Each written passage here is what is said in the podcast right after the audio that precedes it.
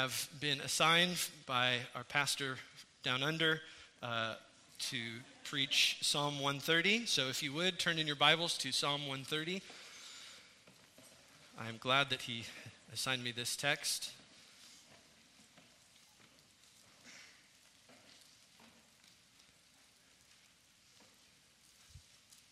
I will read it for us before we study it this morning.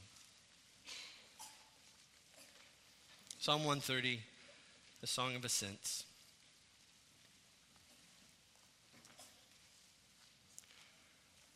Out of the depths I cry to you, O Yahweh. O Lord, hear my voice. Let your ears be attentive to the voice of my pleas for mercy. If you, O Yahweh, should mark iniquities, O Lord, who could stand? But with you there is forgiveness, that you may be feared. I wait for Yahweh. My soul waits, and in his word I hope. My soul waits for the Lord more than watchmen for the morning. More than watchmen for the morning. O Israel, hope in Yahweh, for with Yahweh there is steadfast love, and with him is plentiful redemption. And he will redeem Israel from all his iniquities. So reads the word of the living God.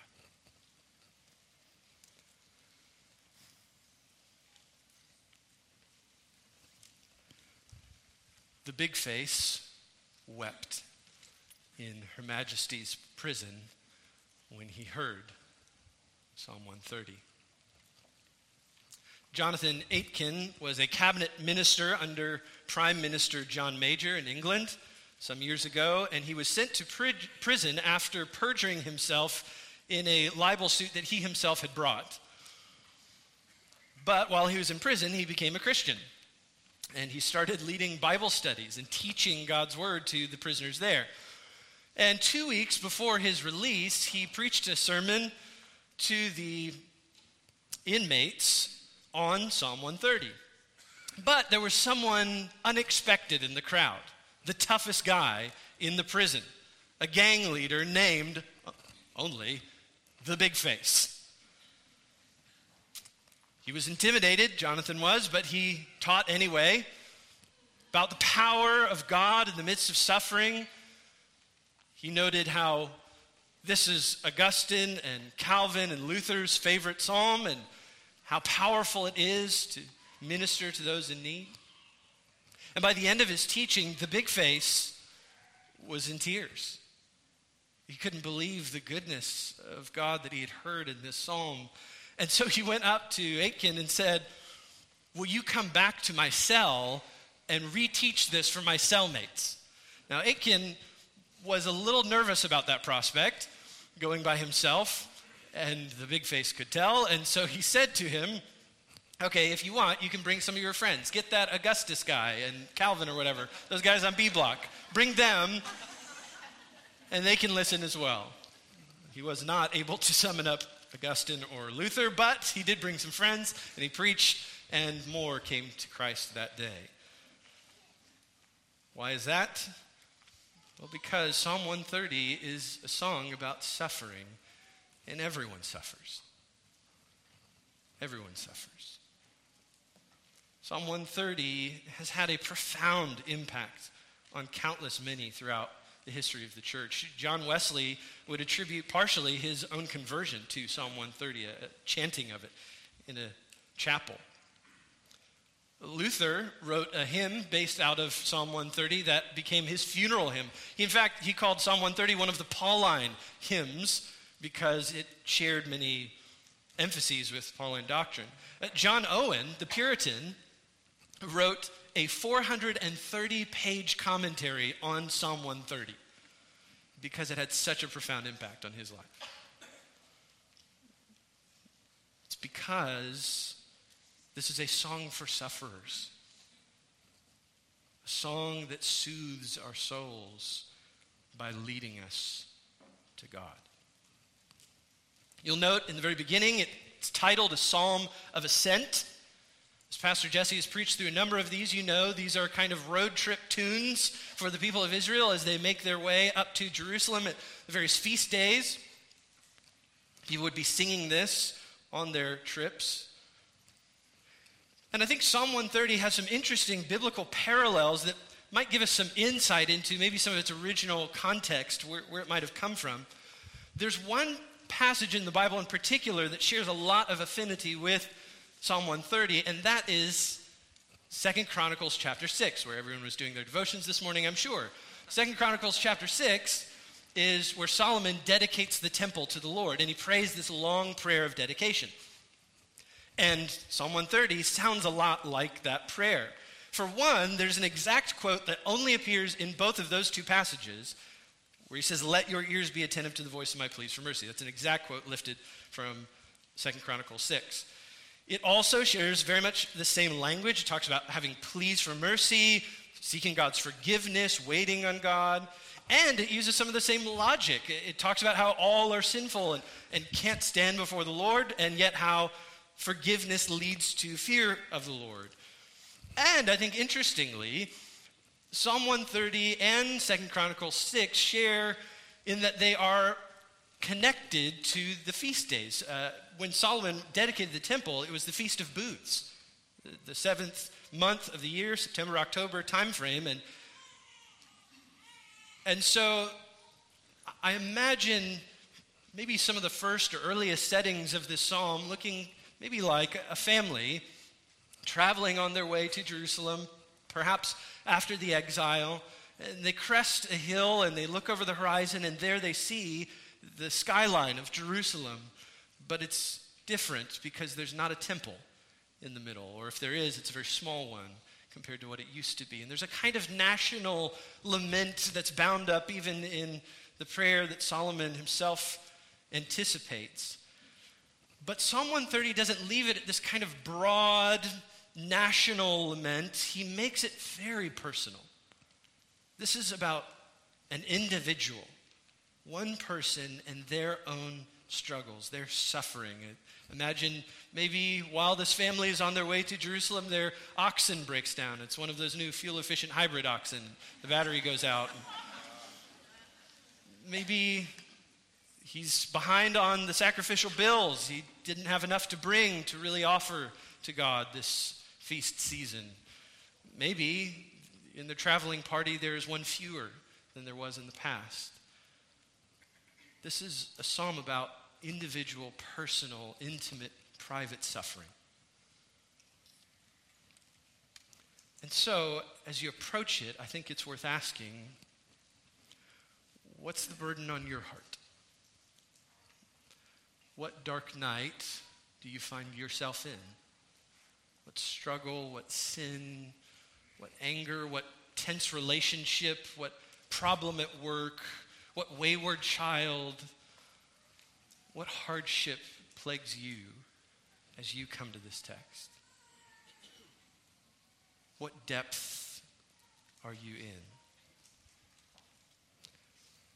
And you know what's good medicine for a soul that suffers? A song a song like this that takes us from the depths and moves us to the heights, that takes us from the darkness of midnight into the light of morning. This is a song that progresses through these four stanzas toward hope in the midst of suffering. And so we'll look at this in four parts a song for long nights, in four kind of truncated lyrics, if you will. And the first is this in the first stanza I need you, Lord. This is the song that we sing in our suffering too. I need you, Lord. This is a declaration of our need. Look down at verse 1. Out of the depths I cry to you, O Yahweh. This word depths is the only indication of the suffering that we get in this psalm. Nowhere else do we see it explained except as just depths. It's a broad term. It's usually used just of water, but it's also used metaphorically to speak of suffering, overwhelming flood of anguish and distress, a hardship that you feel under and you're helpless and you can't get out. And the psalmist says, Out of those depths I cry to you, O Yahweh, using his covenant name. There's a kind of personal, intimate cry here and, and a desperation even to it. I'm, I can't help myself. I'm needy. I, I'm, I'm poor. I don't know what to do. And then he goes on to repeat himself. Verse 2 Oh Lord, hear my voice. Let your ears be attentive to the voice of my pleas for mercy. It's really just saying the same thing, just different words. And you ask, why, why do that? Why repeat the same thing three times? Is it just poetic? Well, I think if you've ever been in a dark night of the soul, then you know why it's repeated. Because you're desperate. Because you don't know where else to go. You just, God, would you bring me some relief, please, somehow? I don't know how. Whatever you would do, God. It's that kind of pleading I can't take this anymore. I need help. I'm desperate. That's what the psalmist is saying. A couple weeks ago, my, my back went out, and I got lots of advice from you all about how to treat that. And uh, I tried all of it. I want you to know. I tried every last bit of your advice because I was desperate. because I needed help. My back hurt. And so I did the, okay, elevate your feet, don't elevate your feet. Uh, hot, okay, I'll do the hot. No, I should do the cold. Do the cold. Okay, do the cold, then the hot, then the cold. Uh, I did all of it. All of the things that you suggested, I tried because I was desperate. Maybe you've felt like that before. You try to exhaust all of your options. Notice that is not what happens in this psalm. He does not try all of his options, he goes one place to one ear, to one God. Aren't we tempted to look for solace and comfort in so many other things before we take out the prayer phone? I think often what this looks like for us, certainly for me, is, is that we just look at ourselves, don't we? When we're suffering, we just look inward. I got this. I can handle this. Oscar Wilde, playwright, was in prison in 1897. Not all of my illustrations will be prison related, but this one also is. Was in prison in 1897 because of what was called gross misconduct.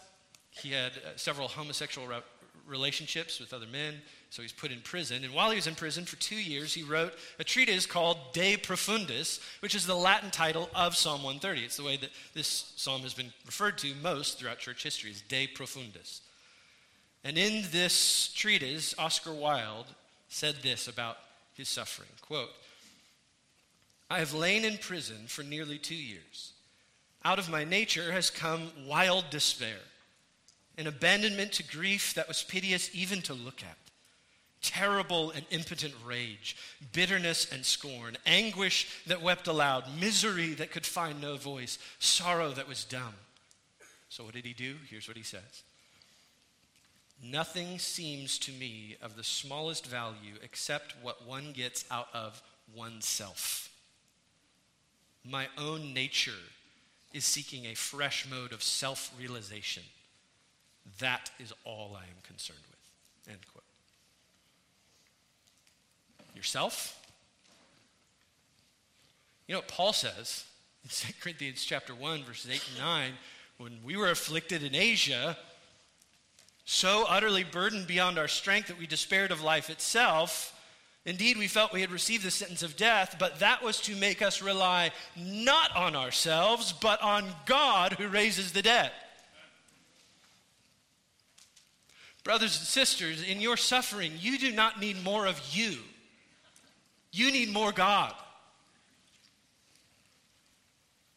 That's what the psalmist is emphasizing in suffering. He is recognizing the voice of God. God is not whispering anymore. He is now shouting through the pain, You need me.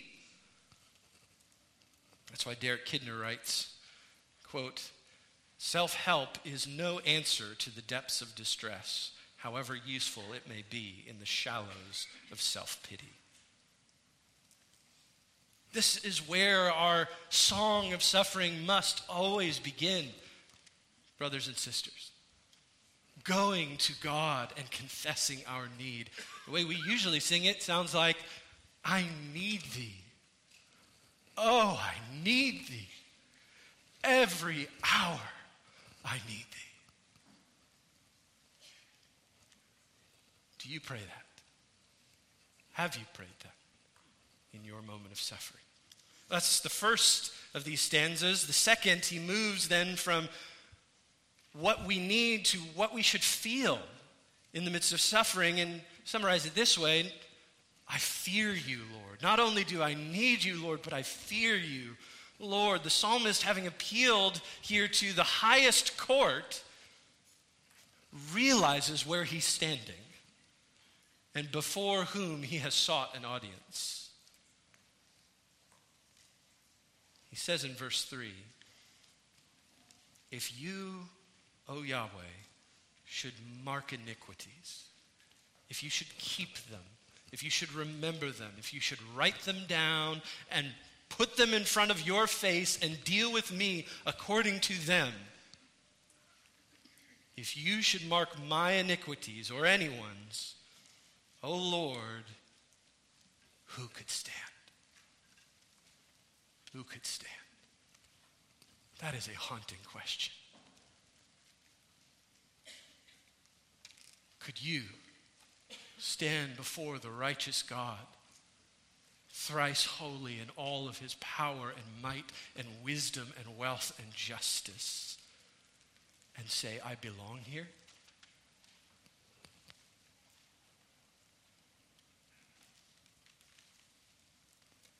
Of course, it's a rhetorical question. The answer is no one. Nobody. Nobody can stand before God if God would mark iniquities. And it gets worse. Revelation chapter 12, verse 10 tells us that Satan, the accuser, stands before the throne of God day and night accusing the saints. So, whether or not God himself would mark them, Satan comes into the throne room and says, Yes, you should. Let me remind you of all the sins that he has committed.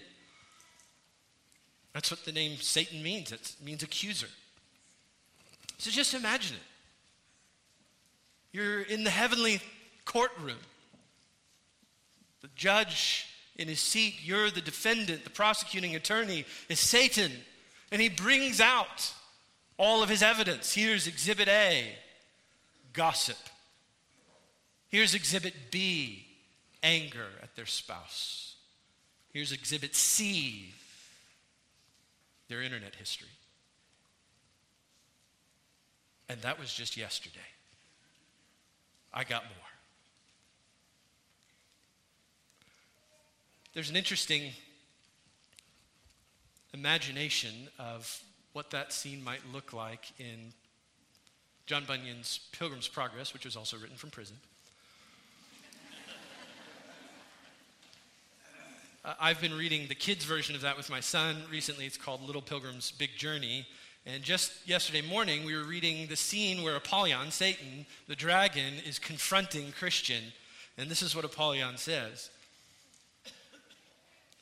But you don't really serve the king. You disobeyed him many times.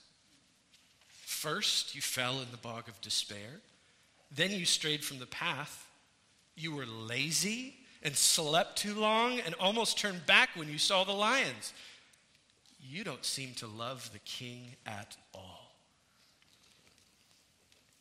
If God should mark iniquities, who could stand? I love Christian's response to Apollyon. This is what he says All this is true and much more that you left out. But the prince whom I serve is merciful and ready to forgive. But with you, O Yahweh, there is forgiveness. Glorious forgiveness, free forgiveness, not on the basis of my works, not because I've earned it, but because you are a forgiving God to guilty sinners like me. You ask, what, what's that forgiveness like? Well, Psalm 103 tells us what that forgiveness is like. Psalm 103, verse 10 He does not deal with us according to our sins, nor repay us according to our iniquities. For as high as the heavens are above the earth, so great is His steadfast love toward those who fear Him. As far as the east is from the west, so far does He remove His transgressions from us. Beloved, do you believe Jesus' words on the cross when He said, It is finished? we can stand forgiven through Christ because John tells us he's also an attorney. He's a defense attorney, an advocate. And after Satan presents all of his evidence, the Son steps forward and he presents one piece of evidence a bloody cross. And the Father says, Case dismissed. This is why we can sing what we just did. When Satan tempts me to despair and tells me of the guilt within,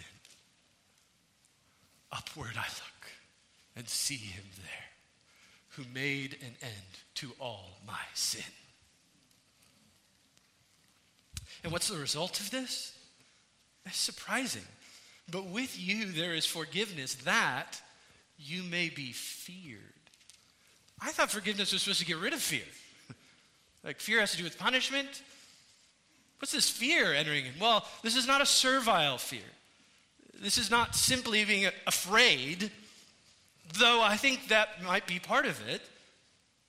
This is a fear of reverence and awe and love and worship towards this God who should rightly condemn you and yet instead looks on you with love and forgiveness. This is the heart of a believer who has been forgiven. It's the heart of fear and awestruck worship.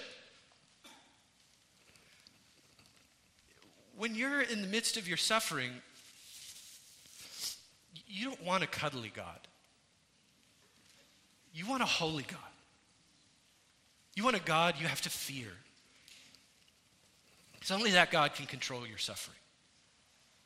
Only that God can use it for your good and His glory. So, can I say it this way? The greatest cure for your sorrow in the moment of suffering is the fear of God.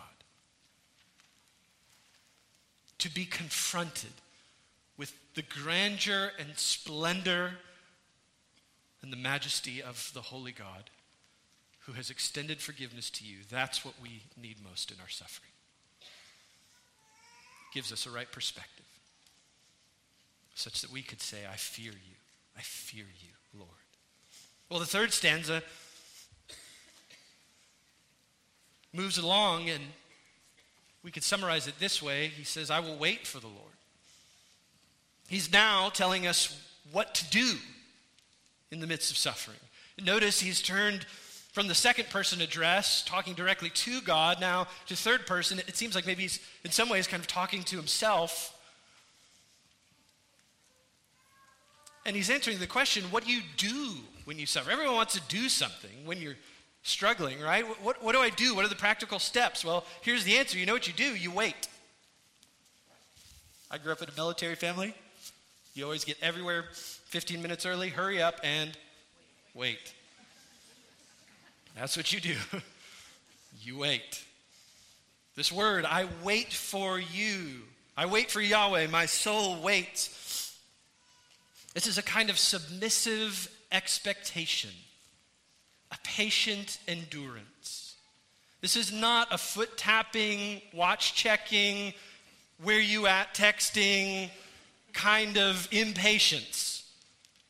God, wouldn't you just hurry up and, and resolve this suffering already?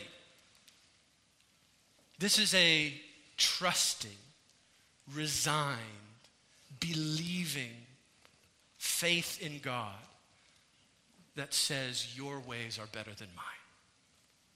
Your timing is better than mine. But it's not idle. Look, he says, I wait for Yahweh, my soul waits, and in his word I hope. So, what do you do while you wait? Well, you go to the word. You remember the word so that you can hope in the truth that's in the word. And what does it do? Well, it says it forces you to wait for the Lord. Notice it doesn't say wait for the end of my suffering. It says, wait for the Lord, wait for God's timing, wait for God's purposes, wait for God's plan and God's ministry to me in the midst of my suffering. That's where the word points us. When we are in our darkest moments, we need this book.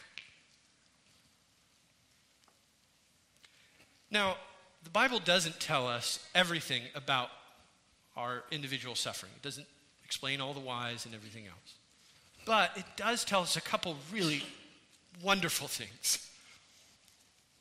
One you're familiar with is Romans 8 28 and 29. That God works together all things for the good of those who love him and are called according to his purpose. How does that work its way out? Well, verse 29 tells us that he does it to conform us to the image of Christ. So he's making us more like his son through the suffering that he brings into the life of a believer. 2 Corinthians 4, verses 16 18, also tell us that he is producing in us an eternal weight of glory beyond all comparison in our light and momentary affliction. So not only is suffering sanctifying us, but it is also preparing for us eternal glory. Those are wonderful promises that you should preach to yourself. But there's another promise I want you to see. Turn with me briefly to Lamentations chapter 3. Lamentations chapter 3, a, a passage that shares a number of parallels with Psalm 130. Lamentations chapter 3. I'm sure you're familiar with the language of it from the hymn Great is Thy Faithfulness.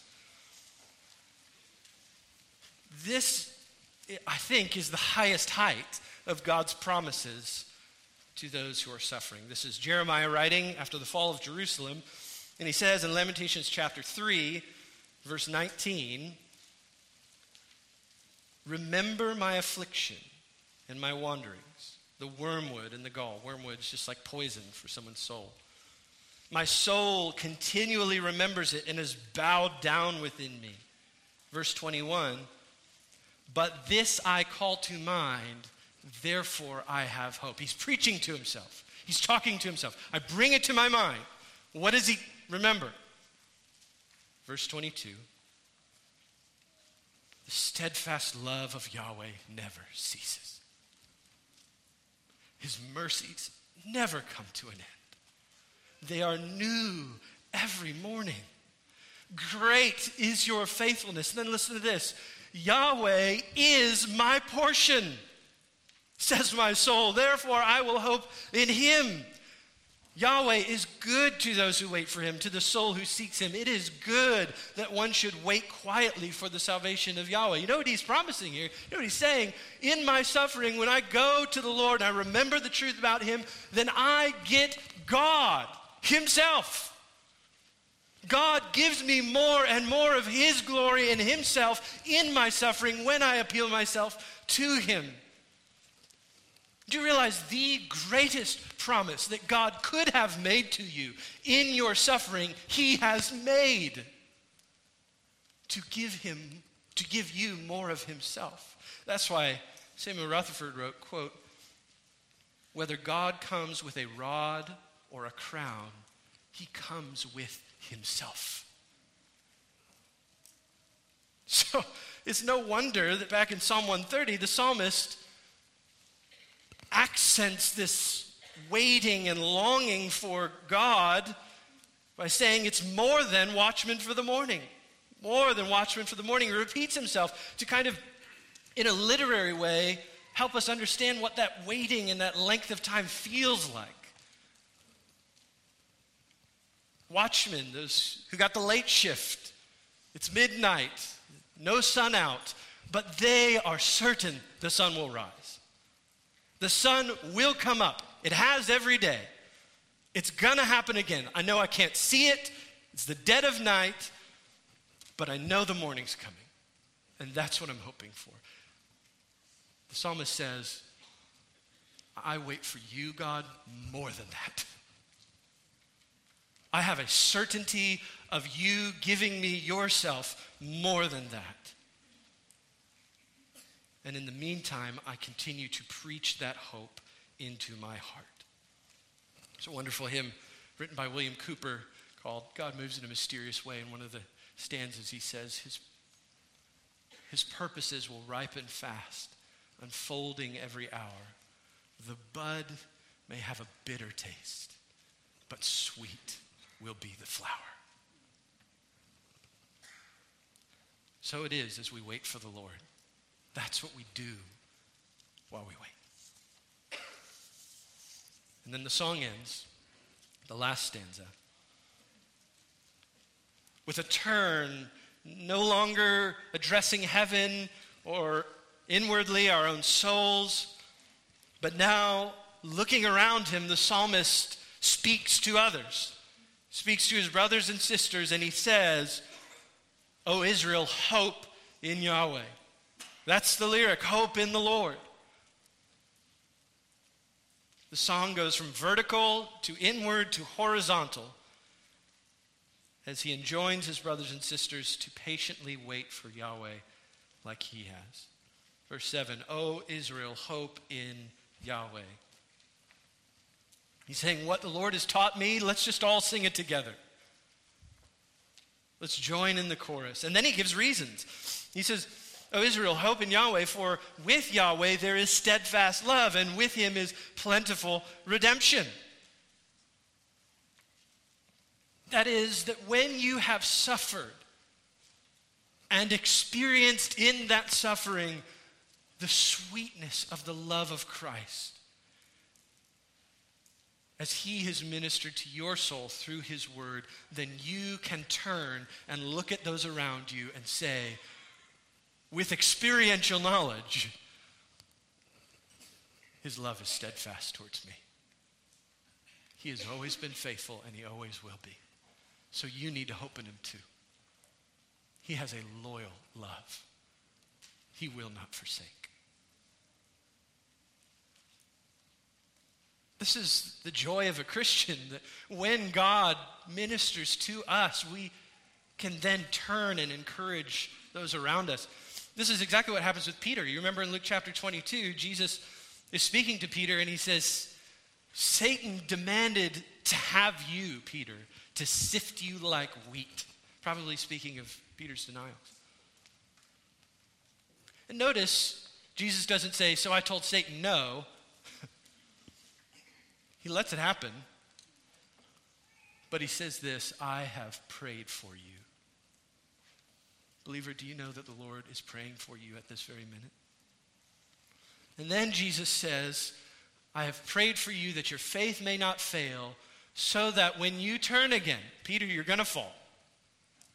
You're going to sin, you're going to suffer, but when you stand back up, when you turn again, he says, strengthen your brothers.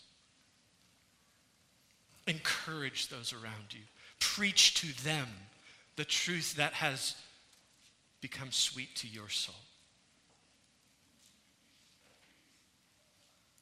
Some of you all here in this congregation have been through deep water. I mean, really deep, hard circumstances I don't know anything about. And the psalmist here is just encouraging us don't you waste that by keeping it to yourself. However, the Lord has manifested his kindness to you throughout your suffering, you got to tell other people so that they can also hope in the Lord. That's how we encourage one another. And then he says, with him is plentiful redemption. He will redeem Israel from all his iniquities. He will buy him back from his sin. He will purchase him. And notice the words here plentiful and all. These are quantity words. He's saying you could stack up the sin as high as you want. He has more mercy and more redemption than you have sin.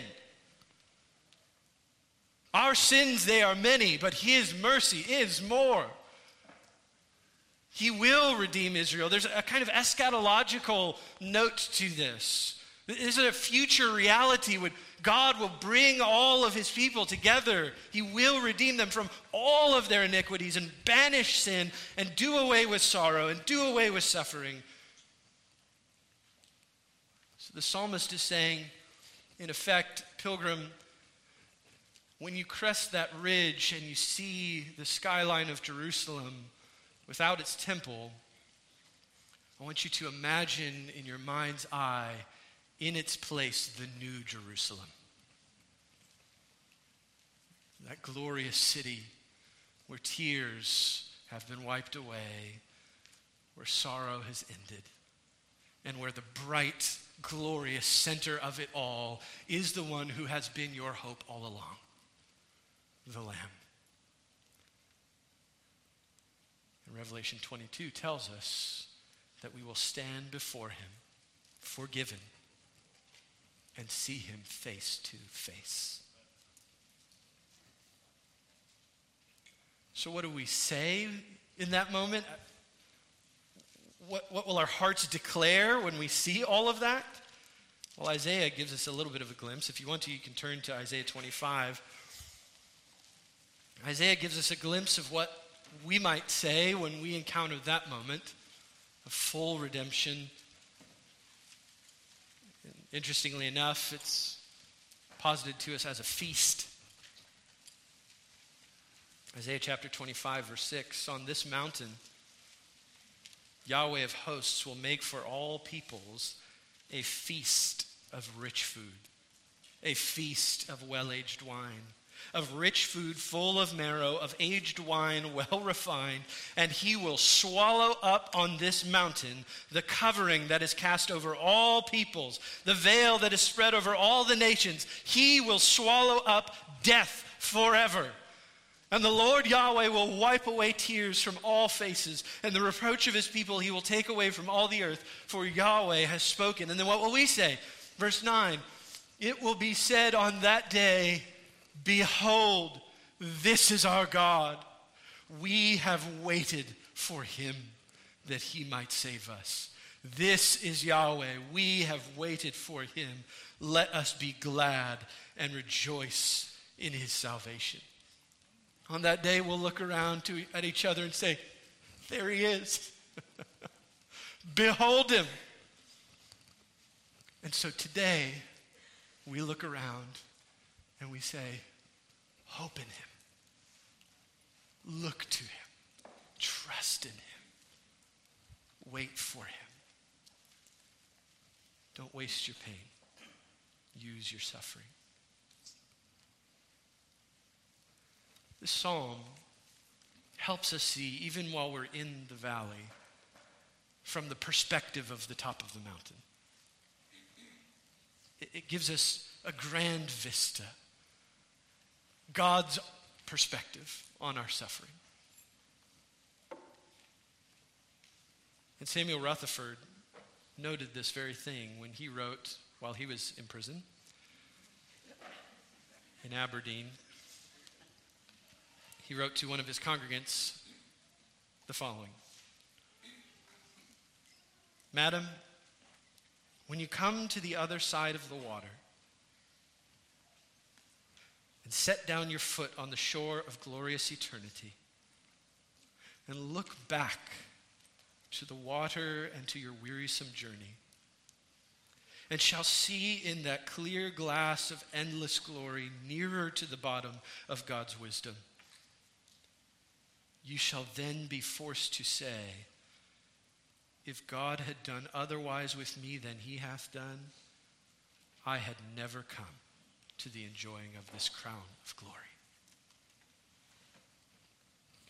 When we all get to heaven, what a day of rejoicing that will be.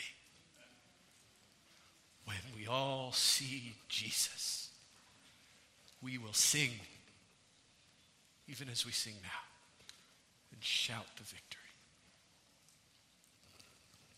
If you're here and you don't know this Lord, you've never cried out to him, well, then none of this is helpful for you. Do you notice how all of this is about God? all of this. You need to know God in order for any of this to be true. So if you don't know him, then I appeal to you, as does the psalmist, cry out to him. Call out to Jesus Christ.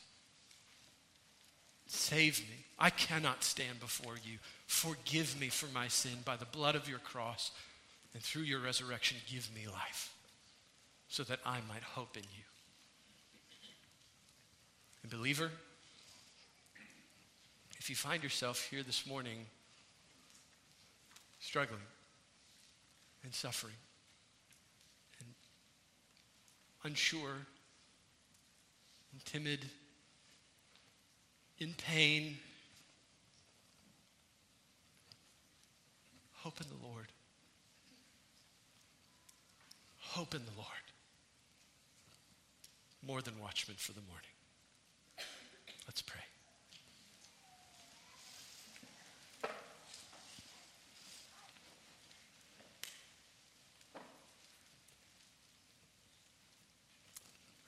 God in heaven, thank you for being a God so willing to forgive, a God so eager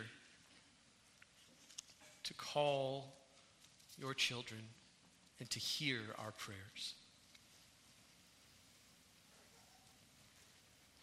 God, thank you for ordaining suffering.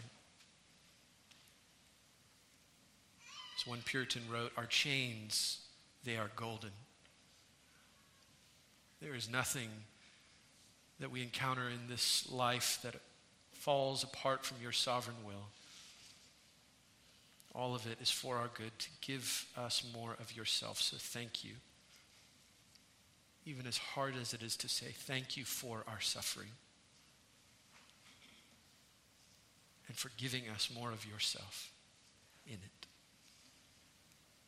I do pray, gracious Father, for any in this room, my brothers and sisters who are weary and hurting. Would you give them fresh comfort this morning? New hope from your word. Would you lighten their hearts with the goodness of Jesus Christ, his love for them, and his full redemption?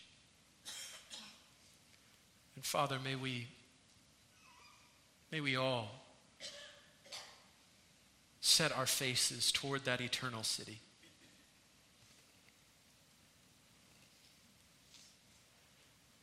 What a glorious day indeed it will be.